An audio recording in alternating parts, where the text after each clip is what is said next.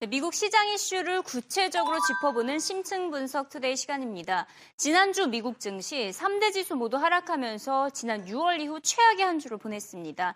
어, S&P 500 지수 1% 가까이 하락하는 모습을 보였는데요. 사상 최고치 행진의 차익 실현 매물이 나오고 있는 데다 양적 완화 축소와 관련한 불확실성이 지속되고 있기 때문이라는 분석입니다. I, I don't know if we get more immune to it, but it seems, you know, this week's downdraft, we've been pretty resilient holding on, as you mentioned. And I think the path of least resistance for stocks is to go higher. And I feel overall, because rates are low, it offers very little competition to stocks. And we're still in this kind of Goldilocks economy. I mean, not too hot, not too cold, maybe just about right. Not too hot to worry about inflation and the Fed raising rates and fighting that off, and not too cold for companies to operate in. And as low rates is not just unique to the U.S., we see that around the world. Look what Bank of England said this week. They're going to target rates low as well. So easy monetary policy around the world, I think, trumps that at the moment. Uh, and therefore, I think uh, that, that bodes well for stocks. Or perhaps we see a different kind of great rotation out of U.S. stocks into that which is actually down this year, which is really the emerging markets and the cyclical reflation trade. Look at the way copper is behaving. Look at the way Brazil, in particular, among the BRICS, is starting to outperform. It looks like we may actually start to see a change in momentum. I've been calling emerging markets the next fat pitch in our mutual fund, in our separate accounts. We took a swing two weeks ago. Now it looks like, given that how much they are starting to outperform over the last few days, this could be the moment that a real, real move occurs to resync the global growth story to where developed markets are. Is that what you want to do? You want to put money in emerging That's markets? That's where we currently are right now. Yeah. Rich 네, 첫 번째 전문가가 골디락스라고 표현한 게 인상적입니다. Not too hot for inflation. 인플레이션에 대해서 걱정할 필요도 없고, not too cold for 어, 기업 들의 실적도 너무 차갑지 않다. 이렇게 진단을 했습니다. 자, 이에 대해서 구체적으로 한번 얘기를 나눠보도록 하겠습니다. NH 농협증권의 김종수 연구위원님 모셔봤습니다. 안녕하세요. 네, 안녕하세요. 네, 지금 신흥 아, 이멀진 국가의 경우와 달리 예. 지금 선진국의 경우에는 랠리를 보이다가 잠시 주춤하고 있는 모습입니다. 이런 디커플링 현상은 끝났다라고 보십니까? 어떻게 생각하시나요? 글쎄 뭐 아직 그렇게 보기엔 조금 확인되지 않은 게 있는 것 같습니다. 일단 뭐 미국은 아시겠지만은 뭐 상반기, 1분기, 2분기 좀 부진했지만은 어, 3분기부터는 좀 개선될 거라는 그런 전망이 좀 많이 나오고 있고요. 유로도 지금 뭐 7월 제조 PMI 지수가 이제 기준치를 상회했고 이번 주 발표되죠. 뭐 2분기 GDP가 이제 7분기 만에 플러스로 이제 전환될 걸로 지금 예상이 되고 있습니다. 그래서 유로도 좀 회복된다. 오늘 그 일본 2분기 GDP가 발표됐죠. 뭐 예상을 좀 하회하긴 했지만 그래도 꾸준한 어떤 성장세를 이어가는 그런 모습을 보여줬거든요. 그래서 미국을 비롯해서 뭐 유로나 일본 모두 성장을 가는 그런 모습을 보여주는데 신흥국은 아직은 좀 모멘텀을 못 받는 그런 모습입니다. 어, 대표적으로 뭐 중국을 보면은 지금 지난해 하반기 때 성장률이 계속 오르지 못하고 계속 이제 바닥을 기는 좀 그런 모습을 보여주고 있는데요. 어, 그러나 이제 최근 들어서 조금 그 중국도 약간 경기가 좀 나아지려는 그런 모습을 보여주고 있습니다. 일단 어, 7월 그 수출입이 그 동반 좀 개선되면서 하반기에 이제 성장이 더 나빠지지 않고 오히려 상황에 따라서는 해외 여건이 개선은 좋아질 수 있는 그런 기대감을 좀 높여주고 있고요. 실제로 지금 대표적인 그 신흥국이라 볼수 있는 브라질도 그동안 좀 상품 가격이 좀 약세를 보이면서 경기가 계속 좀 하강하는 그런 모습이었는데 올해 들어서 이 내수를 중심으로 해서 약간 경기가 반등하는 좀 그런 움직임입니다. 지금 우리나라 수출 지표도 보면 좀 그런 긍정적인 시그널이 나오고 있는데요.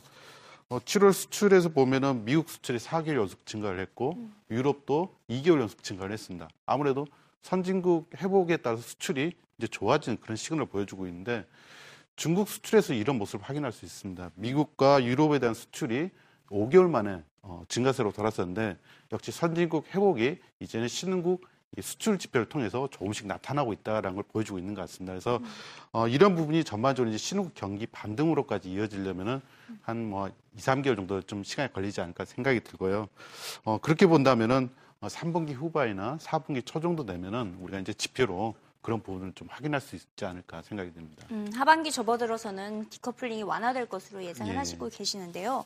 지금 올 들어서 강세를 보이고 있는 뉴욕 증시에서도 재미있는 사실을 포착을 해보면 나스닥이 다우를 앞서고 있고요. 뭐 우리 시장에서도 뭐 코스닥이 코스피를 앞서고 있습니다. 예. 이 같은 현상에 대해서 어떻게 생각하시나요? 글쎄요, 어, 그 경기가 회복되는 데 대한 이견은 없는 것 같아요. 일반적으로 경기가 회복되면은 어, 뭐 종목마다 업종마다 차이는 있겠지만 이제 같이 좋아지는 게 일반적인 관례인데 어, 말씀하신 것처럼 미국뿐만 아니라 우리나라 그다음에 또 중국에서 이런 현상이 나타나는 것은 일단은 이 경기 방향성보다는 경기 회복 속도에 따른 어떤 기온차 부분이 아닌가 생각이 듭니다. 어, 다시 말해서 어, 나스닥은 아시겠지만 주로 이제 어, 이 다우존스에 편입된 종목보다는 좀 가벼운 종목, IT 중심으로 해서 좀 최종 소비재 관련에 좀 집중돼 있다 본다면은 다우존스는 상대적으로 소재나 산업재 어, 좀 이렇게 어, 덩치가 무거운 네. 그래서 전통적인 굴뚝주가 이제 많이 포함돼 있습니다. 네. 어, 우리나라도 마찬가지로 코스닥은 주로 IT라든가 제약, 바이오, 엔터테인먼트 약간 좀 어, 상대적으로 장치 산업이 아닌 좀 가벼운 최종 소비재에 좀 더 민감한 그런 업종이라 본다면 코스피는 아시겠지만 뭐 어, 소재나 산업재, 자본재 이 중화공업을 기반을 두고 있는 그런 경기 민감주로 많이 구성돼 있습니다.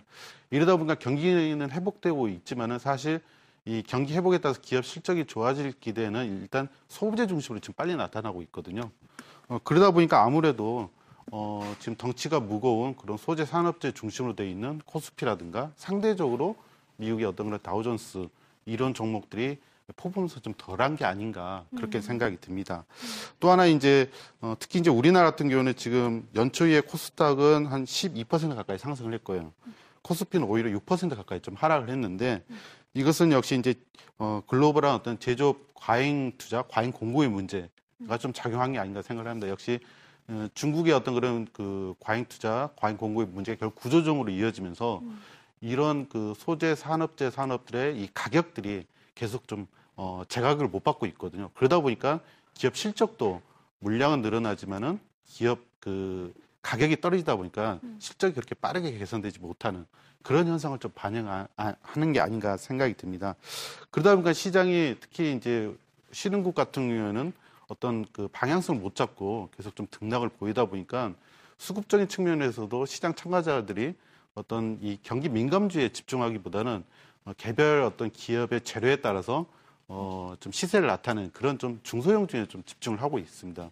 그러다 보니까 아무래도 이런 어, 이 기온차가 이 시장마다 좀 나타나는 게 아닌가 그렇게 보입니다. 음, 그렇군요. 한국은행의 한번 입장을 살펴보도록 하겠습니다. 한국은행이 이런 말을 했죠. 신흥국하고 우리는 다르기 때문에 기준금리를 동결한다라는 입장을 밝혔습니다. 어떻게 생각하시나요? 예. 어, 여기서 말하는 신흥국은 일- 일단 우리가 통상적으로 말하는 브릭스 국가라고 일단 볼 수가 있겠죠. 그 중에는 이제 주로 이제 그 브라질이 대변될 수 있고 그다음에 또 동남아시아, 아세안 국가 중심으로 될 것 같은데요. 어, 여기서 이제 한은 총재가 그런 표현을 한 것은 어, 그런 그 시, emerging 신흥국보다는 우리나라 fundamental 경상수지라든가 어, 재정 문제라든가 이런 쪽에 있어서 우리의 어떤 펀더는 상대적으로 양호하다는 그런 표현이라 볼 수가 있습니다.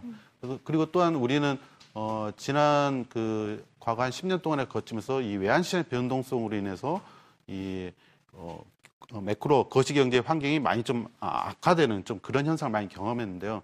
그럼으로써 이제 그러한 어떤 어, 외환 시장의 어떤 변동성을 좀 컨트롤하기 위해서 완화하기 위해서 여러 가지 그 제도적인 장치를 도입했습니다. 그래서 그런 부분까지 감안해서 이런 표현을 하지 않았나 생각이 듭니다. 음, 이번에는 마 크 파버의 인터뷰를 한번 짚어보도록 하겠습니다. 또다시 경고성 메시지를 전했는데요. 뭐 일각에서는 이번 미국 증시 하락장이 단기적인 조정이다라는 의견도 있지만 마크 파버가 보기에는 연말 들어서 미국 증시 결국 20% 폭락하게 될 것이다라고 경고를 했습니다.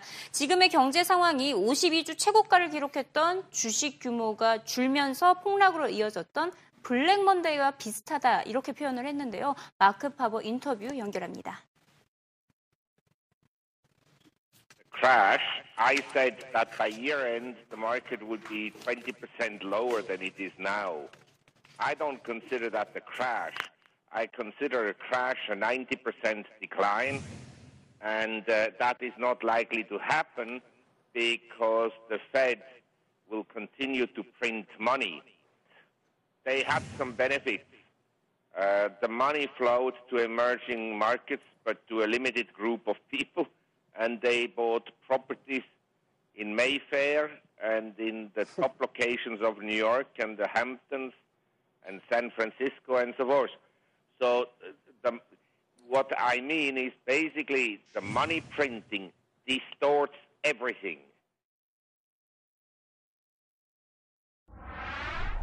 네, 마크 파버는 한 두세 달 전부터 계속 전말을 했었죠. 연말 미국 증시 20% 폭락할 것이다.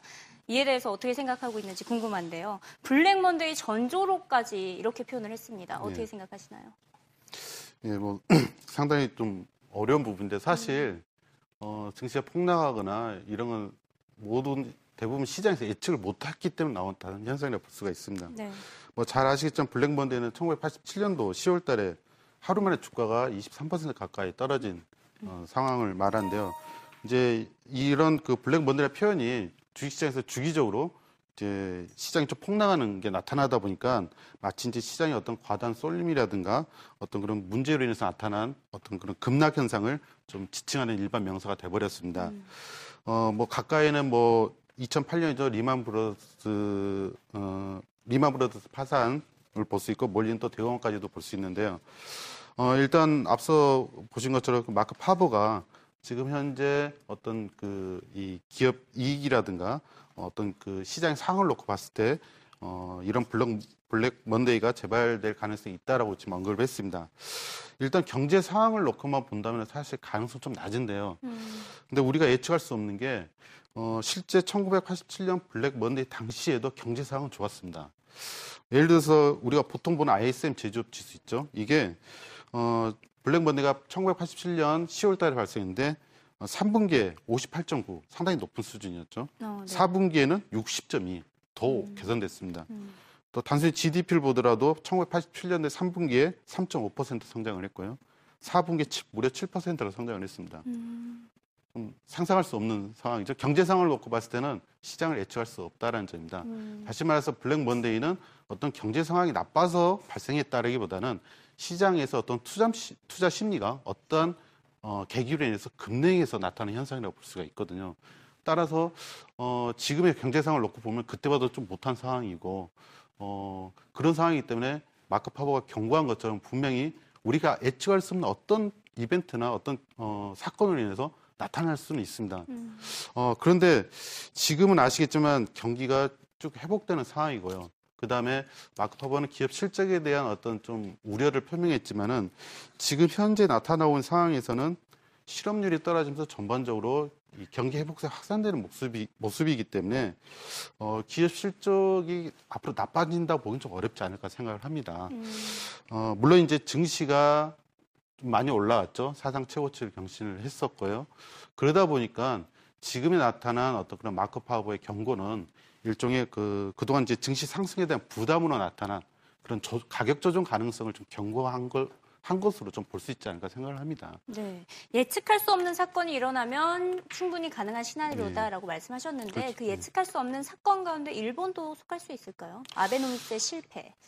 이 정도. 예, 글쎄요. 그, 사실 이제 실패가 돼서 그게 금융시장에 충격을 준다면은 충분히 가능합니다. 음. 오늘 그 미국 아니 일본 2분기 GDP가 발표됐죠. 어, 시장 예상을 좀 하회했습니다. 어, 시장은 좀 1분기처럼 좀 4% 가까이 성장하지 않을까 봤는데 사실 그렇지 못했거든요. 네. 내용을 보면은 기업 투자 계속 감소를 했습니다. 안 늘어났 어, 안 늘어났고 단지 수출하고 민간 소비가 좋아서 늘어났거든요. 근데 사실 그 아베노믹스가 성공하려면은 기업 투자가 늘어나야 된다. 이게 아베노믹스 핵심이거든요. 네. 근데 기업 투자는 안 늘어나고 있습니다. 이건 어 일본의 어떤 그 경제 시스템이 단순히 엔화 약세로 인해서 수출이 늘어나고 그게 다시 어 기업의 어떤 그 투자라든가 고용 증가로 이어지는 그런 시스템이 아니라는 거죠.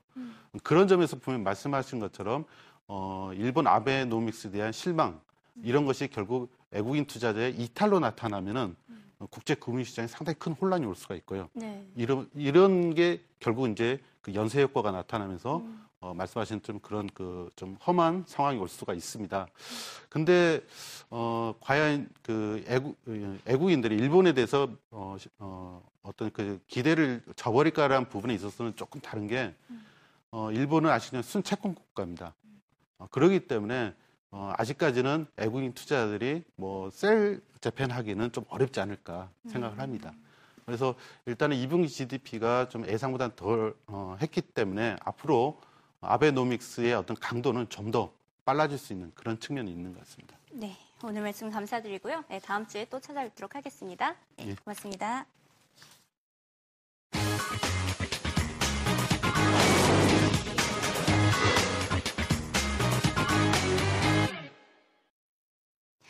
최근 기술 시장에서 가장 핫한 용어가 들리고 있습니다. 3D 프린팅인데요. 과연 이 산업은 무엇인지 내일 구체적으로 짚어보도록 하겠습니다. 미래를 바꿀 새로운 산업 혁명이 일어났다라는 표현이 들리면서 과연 3D 프린팅 산업으로 인해 미국 제조업 시장의 성장이 이루어질지 관심이 집중되고 있습니다. 이에 대해서 월가 전문가들의 의견도 들어보고요. 관련 종목도 짚어봅니다. 시장과 일부 연준 위원들이 예상하고 있는 연준의 양적 완화 축소 시기는 9월입니다. 말이 9월이지 FOMC 회의까지 막상 40일 남았습니다. 2013년 9월 글로벌 금융시장에서 역사에 남을 한 달이 될까요? A September to remember. 과연 기억을 할 만한 9월 달이 될까요? 이 연준이 다음 달에 양적 완화 축소 결정을 하지 않더라도 시장을 움직일 촉매제는 많아 보입니다. 시장에서 강조되고 있는 FOMC 회의에 더해서 독일의 선거가 있고요. 오바마 대통령의 차기 연준 의장 임명, 그리고 일본 소비세 인상 결정이 모두 다음 달에 한꺼번에 진행이 됩니다. 그만큼 불확실성이 가득한 한 달입니다. 올 들어 지금까지 20% 가까이 상승세로 달려온 미국 증시 조정 국면에 빠져든 것으로 보입니다. 이제 유동성 변수가 아닌 펀더멘털에 반응하는 시장을 기대해 봅니다. 네, 지금까지 이승이었고요. 내일 이 시간에 다시 돌아오도록 하겠습니다.